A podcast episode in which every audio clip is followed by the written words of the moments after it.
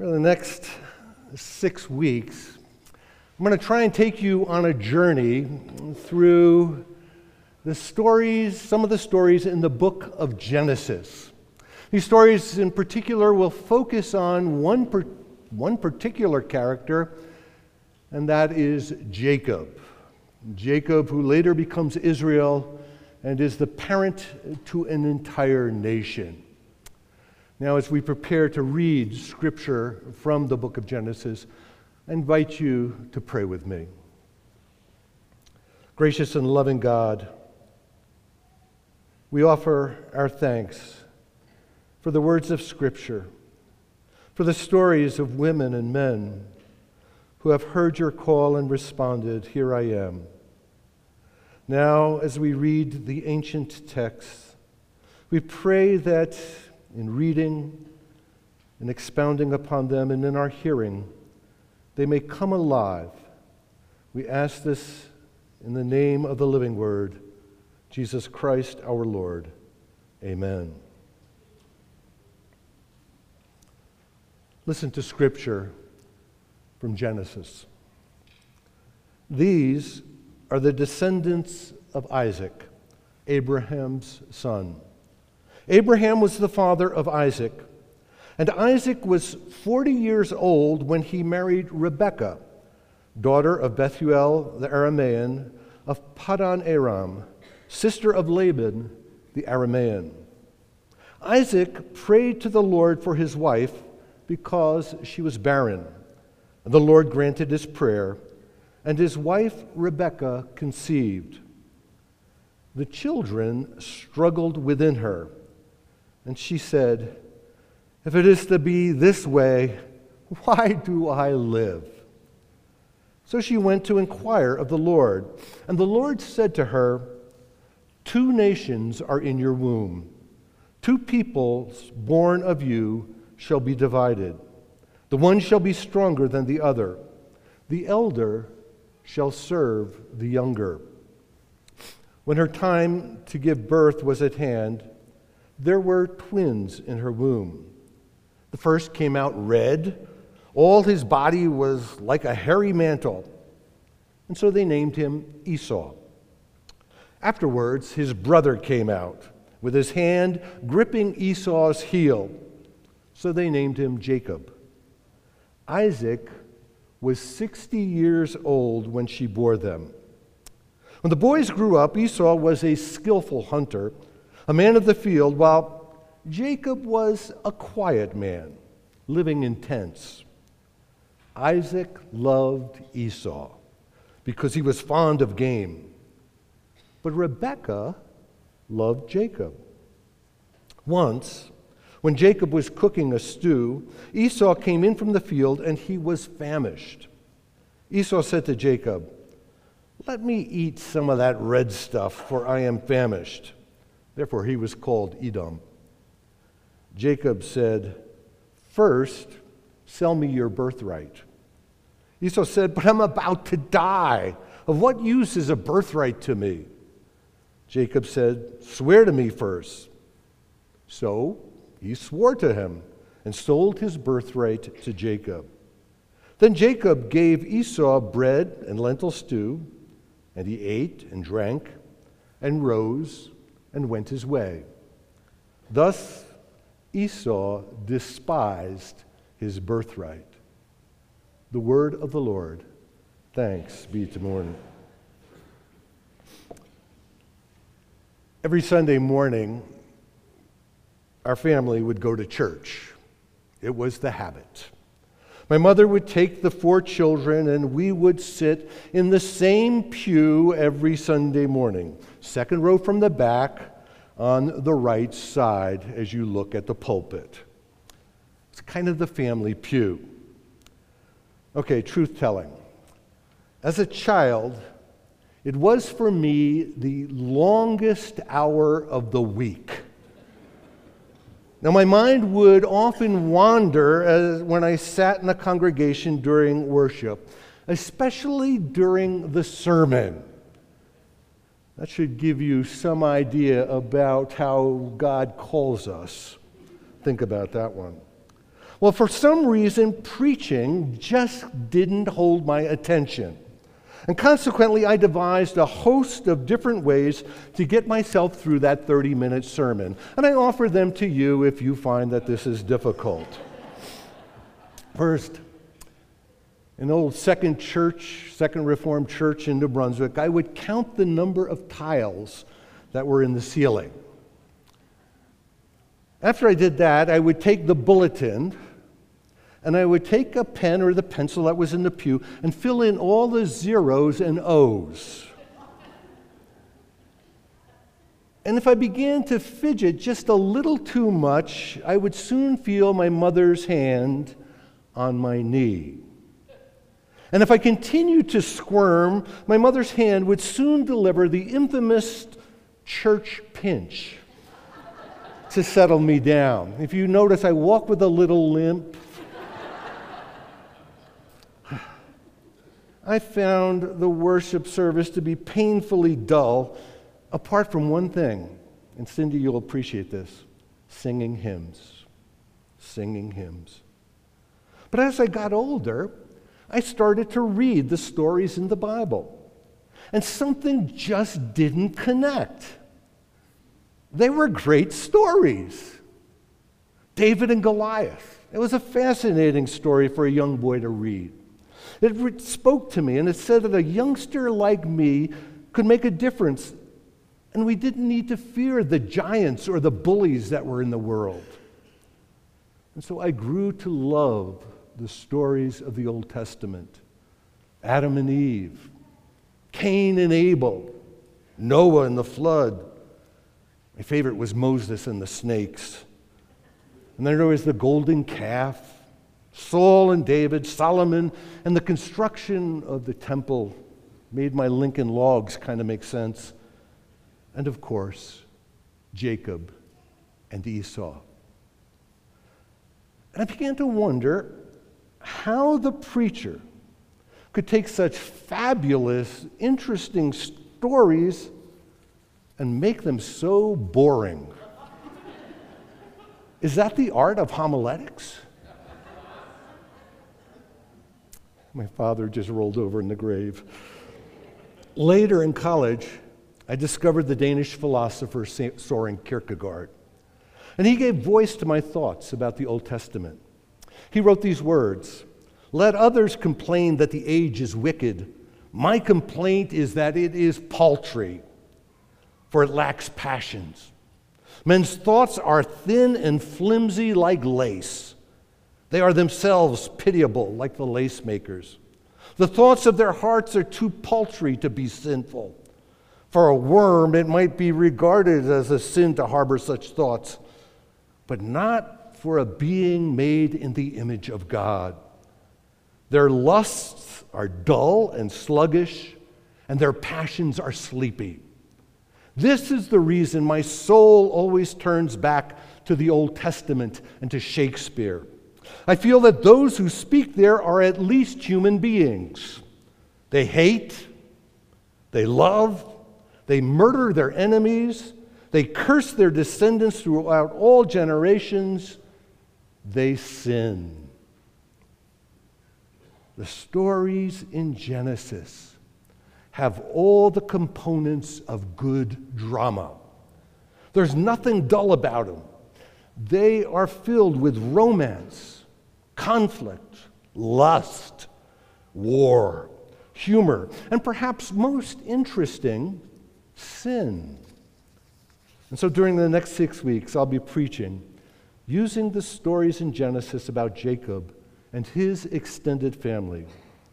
His importance to the Old Testament cannot be overstated. Jacob was the father of the 12 tribes of Israel. And so these engaging stories, I believe, reveal a lot to us about human nature, about God, about relationships, and about spiritual growth and development.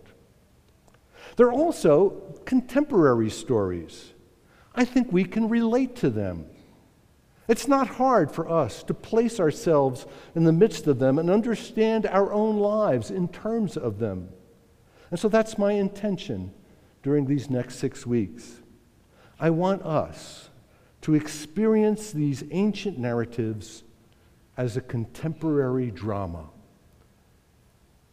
Let me retell the story of Jacob and Esau as though it were to occur today. It's about a squabbling family, the Abramson family, if you will. Isaac and Rebekah, their two sons, Esau and Jacob. Now, we might use the word dysfunctional to describe it. In our day, they would probably be referred to by to a family therapist. And I imagine if we could take a glimpse at the therapist's report, it might read something like this Case number 3244.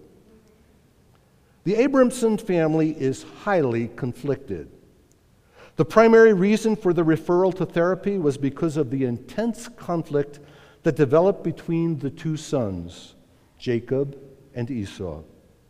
They're fraternal twins, but there is little similarity physical, psychological, or social. Esau is muscular, ruddy, and large bone. His preferences are for physical work, and he enjoys the outdoors. He has a high need for immediate gratification and often makes poor choices because of this. He has a quick temper and often threatens violence. He recently threatened his brother's life, claiming that Jacob cheated him out of his birthright. Jacob, on the other hand, has finer features. He appears to be somewhat introverted. And nonetheless, he practices risky behaviors, relying on his intuition as a guide. He prefers domestic environments, and he eschews physical labor. He's an accomplished cook and is more intelligent and craftier than both his father Isaac and his brother Esau. Jacob also has several pathological personality traits his personality has not matured. He is highly self centered, and he believes that the world exists for his needs only. He's also sneaky and manipulative. This appears to be the source of the conflict. Jacob has a vivid imagination, but has not found a productive use for it. He's also narcissistic and I fear this will impede any maturity or psychological development. It's apparent that he indeed cheated his brother on several occasions.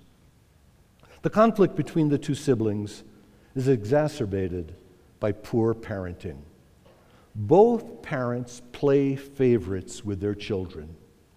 Isaac the father outwardly favors Esau, Esau is the natural heir of Isaac's possessions and family stature. And Esau is aware of this favoritism and plays on it, often bringing his father game from his hunting. And he does this to curry favor. Isaac also has unresolved personality issues. He appears to have endured some type of trauma as a child. The trauma is related to his relationship with his father, Abraham. It has impacted Isaac's social interactions. Consequently, Isaac is withdrawn both emotionally and spiritually. Although he comes from a very religious family, he rarely speaks of this, which indicates that some type of religious trauma or abuse occurred early in life. His life is also complicated by progressive blindness. Isaac is of low to average intelligence, yet he's able to function in his reasonably unsophisticated world. But complex situations, especially human relationships, bewilder and frustrate him. And he shares this with Esau. Rebecca, the mother, is quite intelligent and seems to be the unacknowledged leader of the family. In order to survive in this patriarchal culture, her intelligence is often manifest in, panifest in passive and manipulative behaviors. she favors Jacob and shares these characteristics with him. Isaac and Rebekah seem to have a working relationship, but it is neither developed nor intense. Rebekah became pregnant with the twins at a later age and had a very difficult pregnancy. Part of the family legend is that the conflict between Jacob and Esau began in her womb, causing the difficult pregnancy. Rebecca, despite her cunning and often manip- manipulative behavior, is quite devout, spends a great deal of time in prayer and reflecting on spiritual matters. Now, one might conclude from this analysis that the Abramson family is highly dysfunctional and that the conflict will continue unless there is some intervention. There's a strong possibility that this conflict could even become violent. All of this is fueled by Isaac's poor health and questions about the family inheritance. Do you get the picture? Why is this story so important? I've updated the events, even made them modern in terms of psychobabble and psychological theory. But the question remains so what? It's just one more dysfunctional family. Well, here's the biblical answer this is the foundational family for the history of Israel. And they're a mess. They're a mess. The story and the ones that follow are important for our generation because I think they reveal to us a lot about God. The events are like a soap opera, with one exception God is the primary player in this drama. In this narrative, we discover that God is not bound by human weakness and abilities and inabilities. No. God uses dysfunctional families immature and self centered young men, manipulating spouses, and hard-working stiffs. He uses them to accomplish God's purpose. God's choice of people does not always make sense to us. You know, there must have been some healthier families around, don't you think? Why didn't God choose them? And this quality of God is both mystifying and it's hopeful. Why does God choose whom God chooses? But then let's consider Jesus. He picks some quite ordinary individuals to lead an amazing revolution of the Spirit fishermen, tax collectors, harlots, and outcasts. This is the story of God that's revealed to us in the pages of the Bible. It's a strange and often intriguing story. It's a very human story. But most importantly, it is a story that is filled with hope. Hope for you and me. It's hopeful because it reveals that human beings, by God's grace, have the capacity to change and to grow. We can mature, and our lives can be purposeful. It's hopeful because it tells us that God can take the most messed up family and bring forth from that family leadership, leadership that makes a difference in the world. It's hopeful because it says to every person, to you and to me, all of us who come from dysfunctional contexts, you can rise above it. It need not control your future. It also reminds us to be very careful of our judgments of others. God sees people differently. Finally, this narrative reveals the way God works, the way God works in the lives of individual human beings. It reveals that God does not accept the limitations of custom and norm. God disregarded the patriarchal culture of, his, of, the, of that day.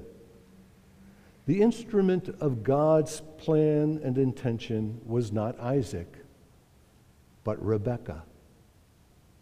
Rebekah.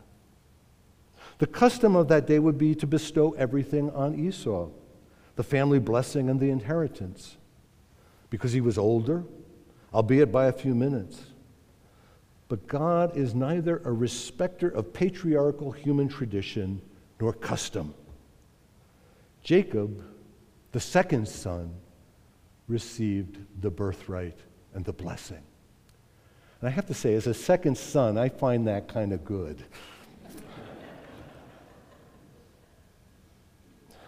My brother Bruce might be watching, forgive me.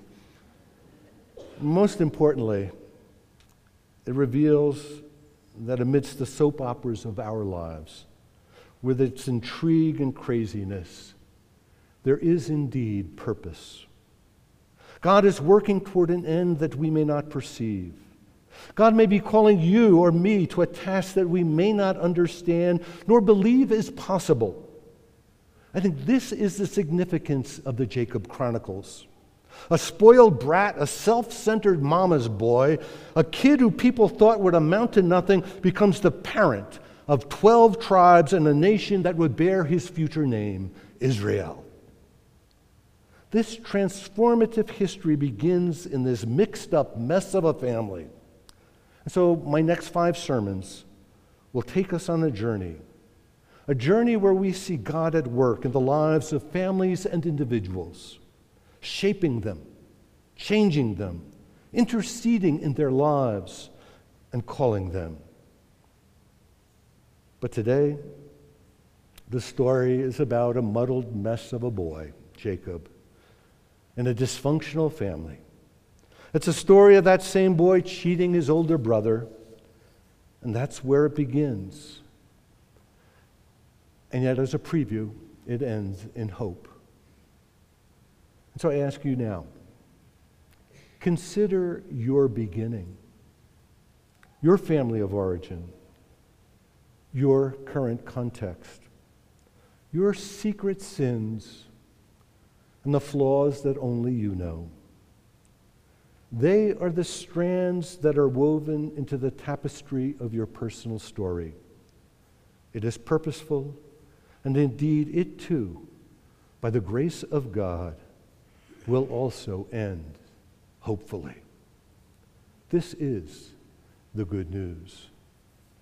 Amen.